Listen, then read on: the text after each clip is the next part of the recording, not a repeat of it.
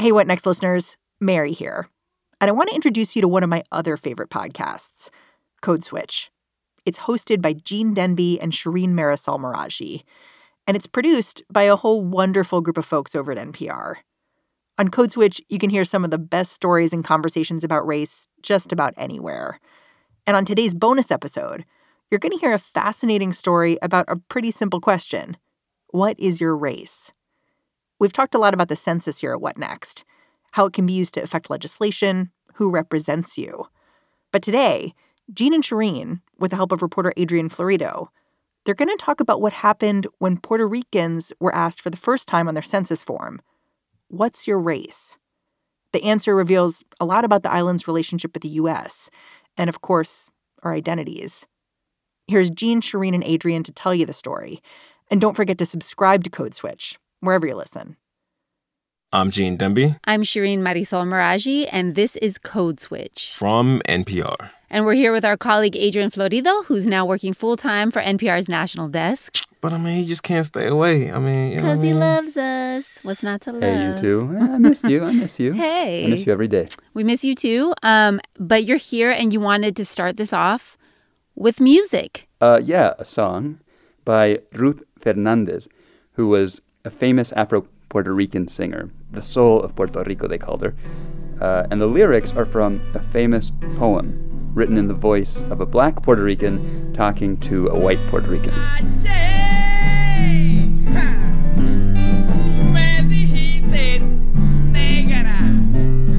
She says, "Yesterday you called me black.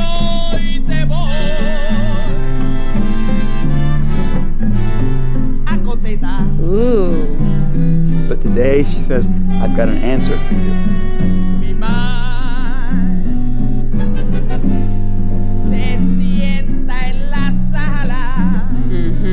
She says, my mother, she sits in the living room.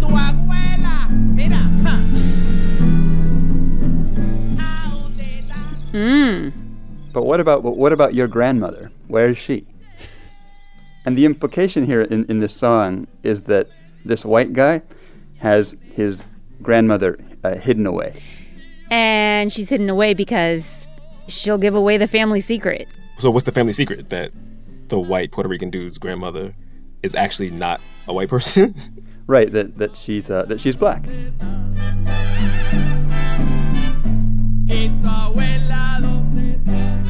And the lyrics are pretty famous in Puerto Rico because they get at something that isn't, talked about very, very much on the island. Racism. Mm-hmm. And to get even more specific, anti-blackness. Yeah. And to that point, Shereen, it is census season right now. Is it census season? Is it really census season? It is census season, Gene, and you know this, because our episodes this month are all about who we are and what it means to count in 2020. True. Because it's census season. And so I want you to guess, in Puerto Rico, what percentage of people who filled out the census form in the year 2000, what percentage of them identified as white? And I mean, white alone, like checked only one box on the census's race question, and that box was white. Go ahead and guess. I think I may know the answer to this, so I'm going to let Gene go for it. All right. Gene. All right. I feel like this is a trick question. I'm going to say something like 45%. Huh. What was that noise? That was me telling you you're wrong. That was a buzzer? Oh, wow. 81%. 81%. White alone, yeah. Woo. Wow. And in the last census, in 2010, that number was only a little bit smaller. 76% of people who answered the census said that they were white alone. 76% white only? Mm-hmm. All this time I thought Puerto Rico was the Bronx, but it's really Utah. I mean... it is not Utah. There are some really pale people in Puerto Rico, though. But if you've ever been there... Yes, it looks much more like the Bronx than it does Utah. The Puerto Ricans you're going to see are definitely various shades of brown. Right. Right. And so that's why, when those numbers came out, the activists on the island who do anti-racism work, when they saw those numbers, they were floored. You remember when these census numbers came out? Well, definitely. I remember when it came out. and it was shocking. This is Mariluz Franco. She's a psychologist and a longtime activist in Puerto Rico. Back in January, before this coronavirus pandemic shut the island down, shut the world down, I had lunch with her at a little family restaurant in San Juan. I think that if we look into our families, if we look into, the diversity of color of skins and into our history above all, it's definitely shocking. She said that aside from, just looking at that history, looking at the skin tones of people on the island, it was also so shocking because of how Puerto Ricans, from a really early age are taught to understand their identity. One of the mantras that we receive in our education here in Puerto Rico is that we're a mixture of three races, black, white, and Indian, Taínos. And although we have that mantra, when it came about to answer the census, as you well know, 81% identify themselves as white only here in Puerto Rico, and 8% as black only here in Puerto Rico. 8% as black only. That does not seem right. Right. And so for her and for other anti-racism activists in Puerto Rico, these numbers, they were just like not acceptable. They wanted to change them because what they realized was that it was actually making the work that they were trying to do to target racial inequities on the island, it made it even harder. Yeah, because if you're going to try and change policy, you need proof. You need some sort of data that shows there are inequities in Puerto Rico based on race. Right. But according to census data, black people hardly exist, which makes it hard to argue that they're underrepresented. And this is one of the things that keeps popping up in the episodes we've been doing this month, like what the census data looks like when it comes to race is often very different from what people's lives look like when it comes to race. Mm-hmm. And so in Puerto Rico, the reasons for that disconnect right there are really complicated. There's a long history there. And we're going to get into that history to try and answer this question. Why do an overwhelming majority of Puerto Ricans check white on the U.S. Census? Folks are just not used to being asked straight up, what are you? What's your race? It's just not something that Puerto Ricans ever talk about. Since it's not something that is talked about, those who don't suffer the racism think that it never happens. We are not white. So for us, it's very important that we have a political answer to this question in the census. That's after the break. Stay with us.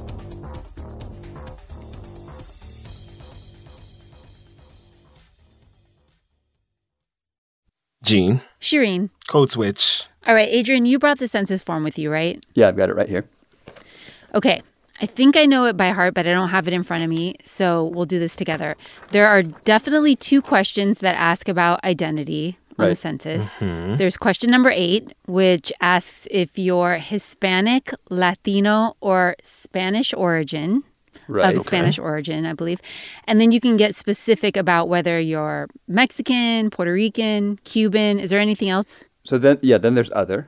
In Puerto Rico, that's a pretty easy question. Most people choose, yes, Puerto Rican. But then there's question number 9, what is your race?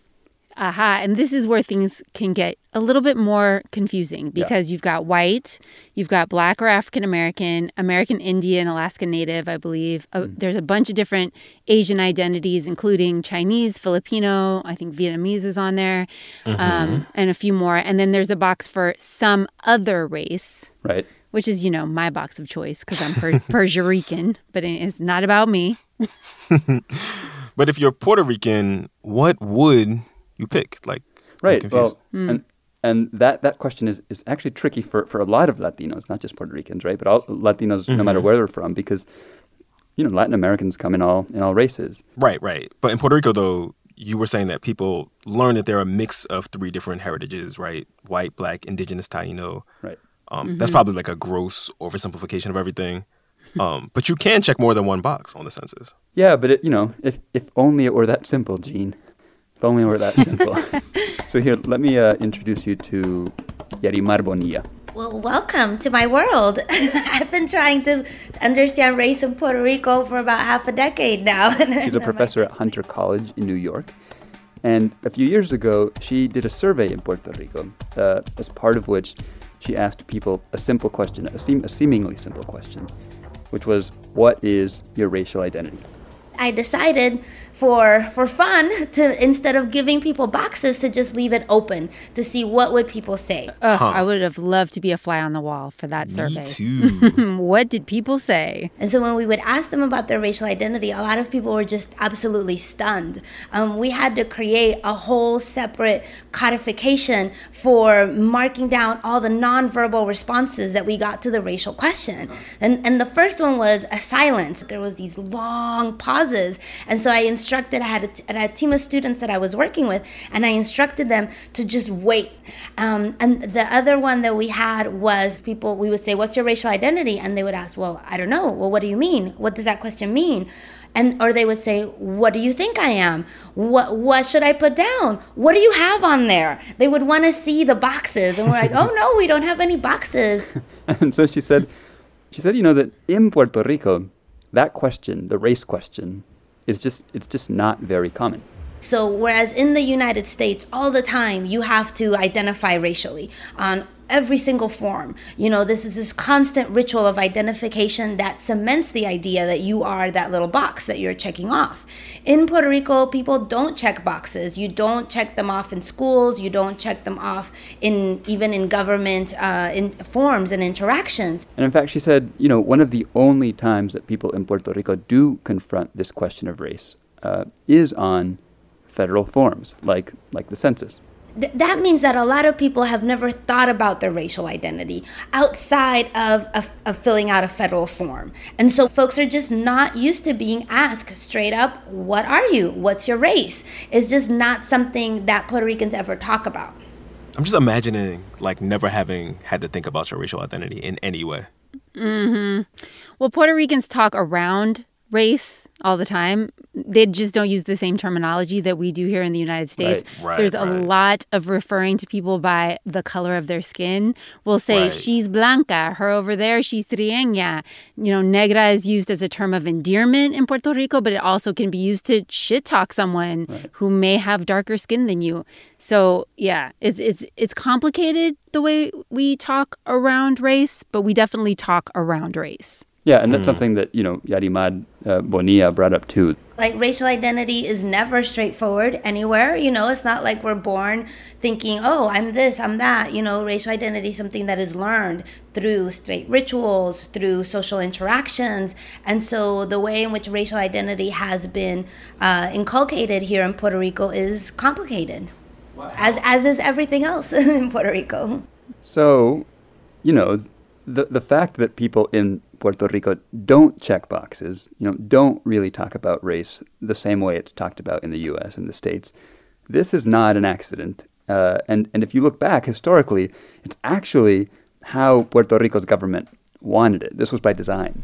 So let's go back to the late 1940s. Puerto Rico, strategic Caribbean island, climaxes half a century as an American territory with the inauguration of the first governor elected by the people of Puerto Rico. That's Luis Muñoz Marín. Right.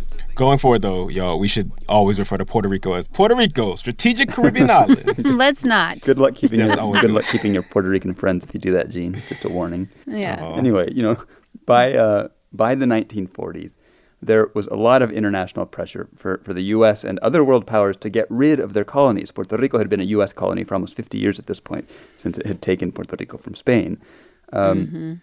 So what the U.S. Congress did amid all this international pressure was, you know, not give Puerto Rico its independence. It decided to keep its control over Puerto Rico, but it did allow Puerto Ricans to elect their own governor, and that was, as you said, Shereen, Luis Muñoz Marín. Mm-hmm. Puertorriqueños, voy a izar cuando termine mis palabras la bandera del pueblo de Puerto Rico. So Luis Muñoz Marín was this burly, charismatic politician who earlier in life had wanted Puerto Rican independence. Mm-hmm. But as governor, he championed its territorial status, this Commonwealth status, because he thought that as a territory, Puerto Rico, you know, could have some control over its own affairs, but still access federal money, attract U.S. investors, you know, modernize with all that money. and that it could do all of that, you know, without having to become a U.S. state, which would probably mean losing a lot of Puerto Rico's cultural identity. Our identity as Puerto Ricans was different from the identity of the U.S. This is Isar Godreau, a professor at the University of Puerto Rico in the town of Cayey. And she says one very important difference that Muñoz Marín saw between Puerto Rico and the U.S. was its relationship with race. It was that thing that made us different. Better. Mm-hmm, because we didn't have the problems, those problems that there were in the U.S. She says problems, she means racism, right? Exactly, that was the view, right? Because Puerto Rico is a largely, you know, mixed-race society, and so Muñoz Marín saw it kind of as raceless. And in fact, in his push to attract U.S. investors to help modernize the island, he often sold Puerto Rico as this kind of, you know, racial utopia. We are living in a time in which all prejudice of race or of frontier or of culture or of language should be, must be relegated to the background if mankind is going to continue in its upward surge. This is Muñoz Marín giving a speech in New York in 1949, the year he became governor. The people of Puerto Rico are perhaps one of the clearest symbols of this absence of prejudice or of false pride or of false hatreds of some human beings as against other human beings. You know, that is a wonderful sentiment. It is. I wish it was true. Mm-hmm. And people often, you know, talk about mixed identity in the way he's talking about it, right? Like as a bridge to some harmonious beige future. You know what I mean?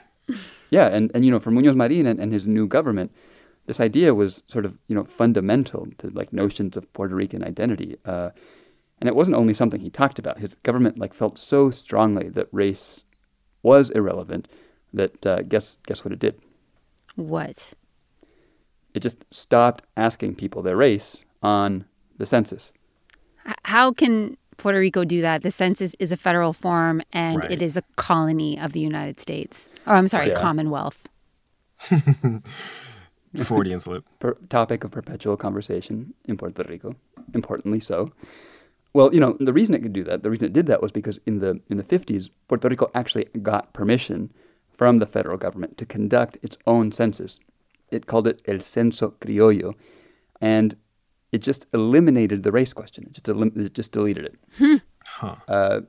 So Isar Godreau says this decision reflected a deeper philosophy in Muñoz Marín's government. That we did not need to document how many white people or how many black people, because that ran counter to the idea of us being a mixed group of people. And if racism was not an issue, you didn't need to document, you know, in which way were black people disenfranchised vis-a-vis lighter-skinned people or not. So they, for 50 years, they didn't include the question of race in the Censo Criollo. Wow. 50 years. So we're talking about from the 50s to like 2000 or so. Yeah. You know, by the 1990s, Governor Muñoz Marín was long gone. Right. The political party in power at that time was Puerto Rico's pro-statehood party. And its strategy is often, you know, to make Puerto Rico look like as much as a state as possible in the hopes that someday Congress will just decide to grant it admission into the Union. And so in the 90s, the government decided to readopt the federal form that it had gotten rid of, you know, 50 years earlier, and to readopt it starting in the 2000 census. Huh. And so when people got their form in the mail that year, there it was. There was this new question, right? The race question. And so what happened was, first, people were very surprised at this question. And many took the question as offensive, right? Because in a country where the ideology of harmony has been, you know, drilled down your brain, then you think the question is nonsensical. And yet there it was, asking people to pick a box or multiple boxes, and you already know what happened. 81% of people on the island checked white as their race, just white, no other boxes. Right. This didn't make sense for a Caribbean island. In fact, the white population in the United States was 76%. So in a way, we were, even whiter than the gringos. San Godreau says that on the radio, on TV at that time, commentators were asking, what are these numbers telling us? What do they say about us? So when I saw those numbers, I thought, okay, so this is what happens when you have an imperial power impose their questions on its territory.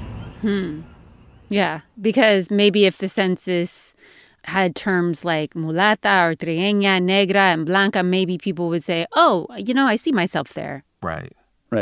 And check those boxes. But I also thought it was telling of the fact that we, in this society, even though we have a discourse of mixture, people know that what is valued is whiteness. Thank you. I was hoping that she was going to say that because I've been listening to this, and the entire time I've been thinking, I'm not sure if Puerto Ricans check white because they don't know what else to check because they've been taught that they're a mix of all these different things, or if they check white because they fully understand that that's who counts in society. It counted under Spanish colonial rule, and, that hasn't changed under U.S. colonial rule. Right. And for Godreau, this isn't just political. It's also personal. We were sitting on the patio of her house in the town of Cayey, and she went inside, and she brought out a picture of her father, her daughter, and herself. Godreau's father is black. She is light-skinned with blue eyes, but her daughter, Amanda, is dark-skinned. And Godreau says that Amanda was often bullied in school because of that. And me having to go to the school to talk about it, to the teachers, and they had no clue. They their face went blank. Since it's not something that is talked about, it's not part of the, discourse. Those who don't suffer the racism think that it never happens. So a couple of years ago, her daughter left Puerto Rico for college in the U.S., and Godreau told me that the racism she experienced in Puerto Rico is one of the reasons that her daughter Amanda doesn't ever see herself moving back to the island. Hola. Hola. So I went to visit Godreau's daughter at her college in this small town in Florida. It's an arts college. She's studying to do graphics and animation for movies and TV, and we sat at a table on a quad at the center of campus. Yeah, no, it's really nice, and it's really small. It's a really small campus, yeah. It's really small. You can't walk across it without seeing someone. I think you saw me with someone. I had just run into them. I was like, hey, how's it going? It's like Puerto Rico. Yeah, it's like, hey. It's very much like Puerto Rico. And Amanda told me, she said, yeah, as a kid at an art school in a small town in Puerto Rico, things were tough. Kids would tease her for being black. A boy cut off a chunk of one of her braids once. What? Even her teachers, she says, in school plays, when they'd cast her, it was usually in token roles. And that really affected me because I never knew if I was good enough for things or if it was just the way I looked. But she said that the most maddening thing was feeling like, she was the only person who saw the racism in all these experiences. There's this thing that they drill into us. I don't know why, honestly. I don't know why they drill it into us, but they always drill into us. Ay, no, bendito, no lo molestes porque todos somos iguales. Which is don't bother him or don't bother her, we're all the same. But that in itself is, toxic itself because we're not the same. We're all very different. And not having that conversation about race, not having a right or wrong way of addressing someone with a different hair color, skin color, hair texture, creates in itself subtly racist behavior that's never addressed and never seen as wrong. And when you yourself address it as someone who's being impacted by it, you're labeled as too sensitive. Yeah, those dynamics will probably sound real familiar to a lot of people listening right now, I bet. Yep. Right.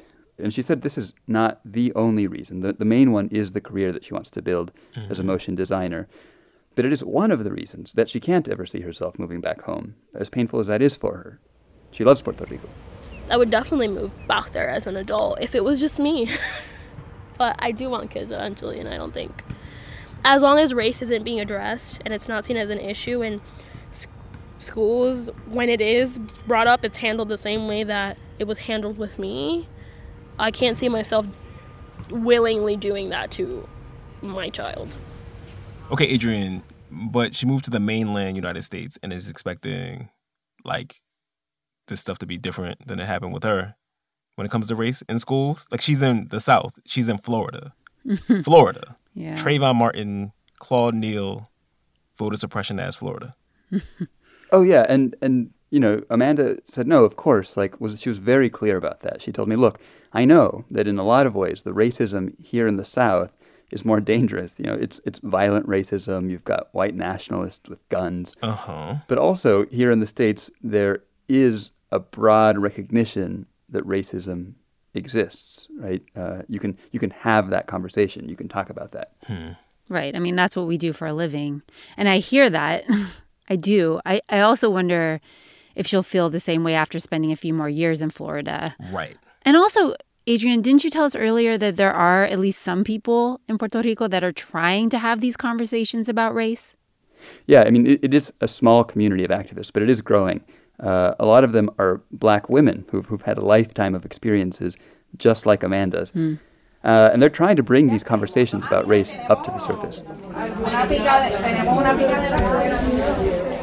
In Puerto Rico, there's really one main group doing anti-racism work. It's called the Colectivo Ile. And I went to one of their meetings back in February before this pandemic struck. And the woman standing at the front of the room was Gloriane Sacha Antonetti.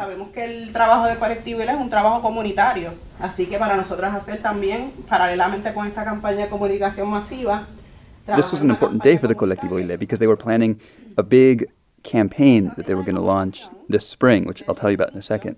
And this was a meeting that they'd called to give other socially minded organizations on the island a heads up about the campaign and recruit them to help spread the word.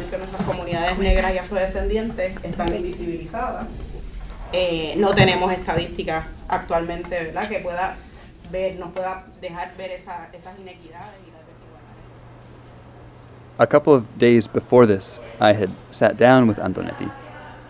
She was wearing this big smile and a brightly colored head wrap, which is something that you're seeing a lot more women adopting on the island in the last couple of years to, show pride in their Black heritage. A lot of people here in Puerto Rico have trouble saying la palabra negro and negra and identify. She's a Black woman. She's a mujer negra. A lot of people don't do that because they think that that's offensive. So basically, we grew up in a society that when you say negro or negra, they think that they're telling you a bad thing. Like they're insulting you. That is insulting you, but that's not right. It's like, I'm a Black woman. Antonetti and her organization, Colectivo Ile, they've spent years giving anti-racist workshops at schools and at government agencies across the island. And this month, they've got this campaign, and they are targeting the census. Ooh. What does that mean exactly? What are they doing? Well, they're making a big ask of people on the island. They are asking them to, when they fill out the census form, when they answer that race question, they want them to check the box for Black. And then our call to action is no dejes que te borren del censo. Don't let the census erase you. Because one of the things that has been happening with the Black community here in Puerto Rico and the African descendant community is that we are very invisibilized. We don't have data about inequalities for Black people or dark-skinned people. We don't have... And she said this lack of data has become painfully evident in the last few years. Oh, yeah. Puerto Rico has gone through all of these recent crises it's been through. There was the economic crisis, Hurricane Maria, earthquakes, and now we've got, the coronavirus. And they want to know, are Black Puerto Ricans more affected than other Puerto Ricans? Probably, they think so, but because there is no data, they can't know for sure. And we are betting that this campaign will help us increase the number of African descendants, maybe 10% in this census, and that maybe we can continue to increase that number. So how high do they want that number to get? Well, as high as they can get it. Because here's the interesting thing. They're not only asking dark-skinned Puerto Ricans to check the box for black. We are also encouraging people that are maybe light-skinned to reclaim their Afro-descendant. That's why. So they want, like, light, bright, damn near white Puerto Ricans to check the box for black too?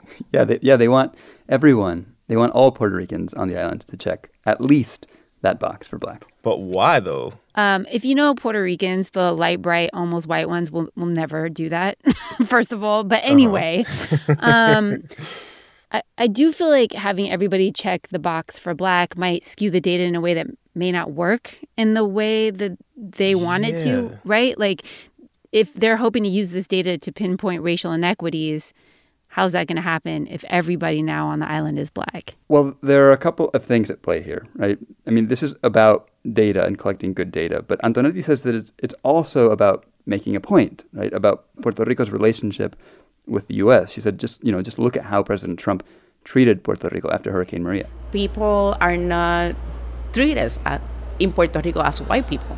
Not here, not when they go to the United States. We are not white. So for us, it's very important that we have people that have a political answer to this question in the census. And she also says, look, the census is an imperfect tool to capture the nuances of racial identity. Totally. And that's something we've said a number of times on Code Switch in our various census episodes. Right, absolutely. But Antonetti says it's the tool we've got. And so if Puerto Rico is a mixed-race society, then, let's embrace that. Invite your blackness into the living room and out of the kitchen. ¿Y tu abuela? ¿Dónde está? Como tu nena es blanquita, la saca mucho a pasear. Y yo con ganas de gritarte, óyeme, ¿y tu abuela? ¿A dónde está? Aquí el que no tiene ding. All right, y'all, that's our show. You can follow us on Twitter at NPR Code Switch and subscribe to our newsletter at newsletters.npr.org/codeswitch. And in case you missed it, earlier this week, we talked about the importance of racial data when it comes to the COVID-19 pandemic.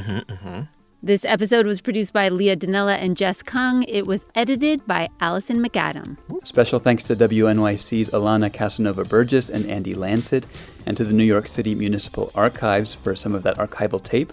Special thanks also to Cristian Arroyo-Santiago. And we would be remiss if we did not shout out the rest of the Code Switch fam: Karen Grigsby-Bates, Natalie Escobar, Steve Drummond, Kumar Devarajan, L.A. Johnson. Our interns are Isabella Rosario and Diane Lugo. Thank you for swinging by, Adrian. Hi, thanks, guys. I'm Gene Demby. And I'm Shereen Marisol Meraji. Be easy, y'all. Peace.